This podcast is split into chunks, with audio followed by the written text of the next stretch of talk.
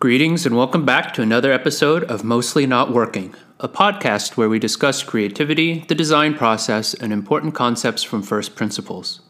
Creativity is a way to come up with many unique or reframed ideas, especially in tackling complicated issues, and then figuring out how to make it real.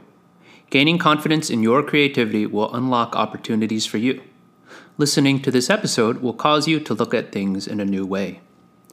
I believe all people are creative, or have yet to develop the ability and untapped potential to express their creativity. I know what you might be thinking. Well, I'm not creative. If that's you, it's okay, because this is a common thought. Maybe you haven't encountered the right kind of instruction or guidance that speaks to your personality, way of thinking, and past experiences. Since every person is different, what you hear may or may not resonate with you. Don't give up. I encourage you to keep trying reach out and ask for help. There's so much out there that you can learn from. Wherever you're coming from, if you can get even one actionable item from listening, whether it's learning to be more creative or shedding some light on a complex topic, then I've done my job. Today, we'll be talking about managing your time after time, also known as productivity or getting things done. There has been plenty written on the productivity movement over the last two decades. I'll post links in the show notes for those who want more details and tactics. I want to focus on principles that come to mind that can guide whatever system or plan you end up implementing. Some of us like digital tools, while others prefer paper. I constantly switch between both. Some of us like structure, while others like to go with the flow. Again, I am a little bit of both. My hope is that the principles I discuss in this episode can be applicable for anyone.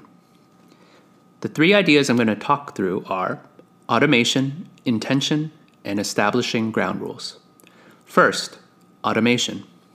With countless computer tools and apps at your disposal, are there ways to reduce the number of times you need to do something? Automatic payment of bills? Recurring investments? A to do list that you can copy and paste day over day, week over week. Take a moment and pause right now to list out any repetitive tasks that you do things you do over and over again. Now, is there a way for these to happen on their own? And even if a magical app can't do it for you, at least you can create structure, a system to guide you through the habits. Eventually, once you do it enough times, then probably you don't need an external reminder. If you are in the work setting, they call this standard operating procedures. It's important to establish these so that colleagues can learn what you do in case you are ever out sick or in some distant future when you no longer work there? What are things that could be automated? Or at least you can write it out to make these processes known. We can't fix what has not been articulated or said, so at least start with getting it out of your mind and onto the screen or paper so that somebody else can learn. Next, you have intention. It's easy to get into a groove or a rut, to mindlessly do the same things over and over again. In the previous section, maybe you unearthed things that you need to reconsider. Or, on the flip side, maybe you've automated something that you need to take a closer look at. Whether it's during a weekend or a holiday break, take the time to step back and figure out if you really need to be doing all the things that you are doing. To be more concrete, I'll focus on two topics related to technology media consumption and email. Media consumption. TV, radio, DVDs, social media accounts, podcasts, etc. Are you getting value from these? It's okay if you need background music or sounds. A little unwinding and vegging out is reasonable. But are these sources of information causing you more stress than benefit? Do you take time to learn from and apply the nuggets of wisdom? Is it creating unnecessary fear, uncertainty, and doubt? It's important to be aware of what is going on in the world, whether in your town or across the globe. But remember that you only have influence and control over so much.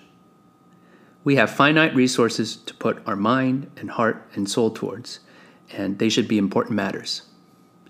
Internet philosopher and entrepreneur Naval Ravikant writes The human brain isn't designed to process all of the world's emergencies in real time. Let me say that again. The human brain isn't designed to process all of the world's emergencies in real time. There are people in your life who depend on you and who need you to be your best self. Don't let too much of the internet weigh you down.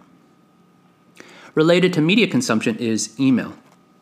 Just like with the getting things done philosophy, there is much that can be said about email. Let's focus on a few things. Do you need to unsubscribe from newsletters that you never read? Or companies that you'll never buy from again? But you're thinking, what if I need that information sometime down the road? I leave it to you to decide, but likely you can always look up the info you need from a website instead of having it clog up your inbox. Or, at the very least, you can create an email account just for these sort of junk email. Apps like Gmail provide ways to filter email and make decisions automatically based on content, sender, and other attributes of a message. So, we've talked about automation and intention, and now we go to the final related idea of establishing ground rules. You can think of these as basic procedures or small decisions, seemingly small decisions, that can benefit you over time. Imagine going over to someone else's home. You learn about and adhere to any ground rules that they establish, etiquette and manners out of respect of their place. Let's say they want you to take off your shoes at the door. If you follow that rule, then you don't have to worry about getting their carpet dirty with your footwear. Nor do you have to worry about whether or not you just walked through mud to get to their place. One decision to follow that rule eliminates a bunch of downstream concerns. For yourself, what ground rules can you establish? What are single decisions that you can make that will eliminate many other possible temptations or distractions later on? For instance, if you keep your phone in a different room than where you sleep, you eliminate the possibility of checking email or news one more time before bed. A similar ground rule could be not to check screens an hour before bed. This has the added benefit of calming down your mind as you unwind from the day. Either of these ground rules, or something similar, will prevent unintended rabbit holes and deep dives late into the night. Now, don't get me wrong, I think there's a time and place for exploration of ideas like that. But is it worth it at the expense of a good night's rest? What if not being able to sleep that night makes the start of your next day worse, leading to other unintended consequences? Let's go back to the idea of unsubscribing from email you don't need anymore. That one decision will save you time, with one less email to look at, however frequently they send it, and with one with each of those emails that you aren't getting anymore, many fewer links within that email that you don't need to explore. Likewise can be said about creating systems within your email to make the decisions for you. In the short term, it might not seem like saving much time, but over the long run, it will. One final example of setting ground rules or procedures, making a decision that will help you over time, is to decide to do things ahead of time. And I'm going to talk about doing things the night before. Let's say it's getting ready for work. The night before, if you are able to pack your lunch and pack your bags, and also have your outfit laid out, then that is one less thing to worry about in the morning. You never know when you might accidentally oversleep, or some other emergency around the house comes up in the morning. If you make the small decision to prepare beforehand, it's one less thing that you have to worry about when the time comes. It saves your mental energy so that you can focus on the new, unknown things in the day, since you have already determined and acted upon the known routine things. Well, there you have it. That's it for this episode we talked about ways to manage your time better. First, what can you automate? Next, are you intentional about the things that you do? And I use the examples of media consumption and email.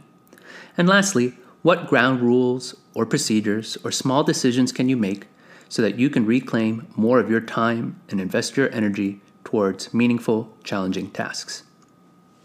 I appreciate that you've taken the time today to listen. Hopefully, you found something interesting, something that will make you notice and wonder about the world around you, and something that will be actionable. The best way to solidify your learning is to pass it on to another, preferably in your own words.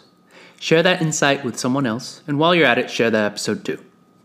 Be sure to rate, Like, star, subscribe, leave a review, whatever it is on your podcast app to help feed Al Gore's rhythms so that more people will stumble upon this, but hopefully not trip over it. Until next time, if things are mostly not working, take a step back, phone a friend, draw a picture, learn from whatever worked well and didn't work well, and look ahead to the next chance to try again. And fade out.